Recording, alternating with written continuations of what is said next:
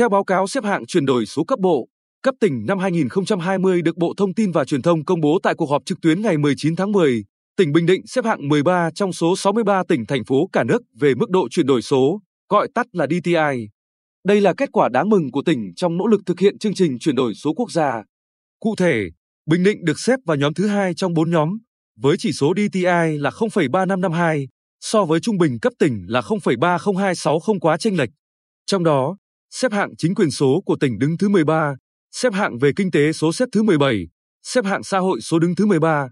Đây là năm đầu tiên Bộ Thông tin và Truyền thông thực hiện xác định bộ chỉ số đánh giá chuyển đổi số cấp bộ, cấp tỉnh theo 3 trụ cột, chính quyền số, kinh tế số và xã hội số.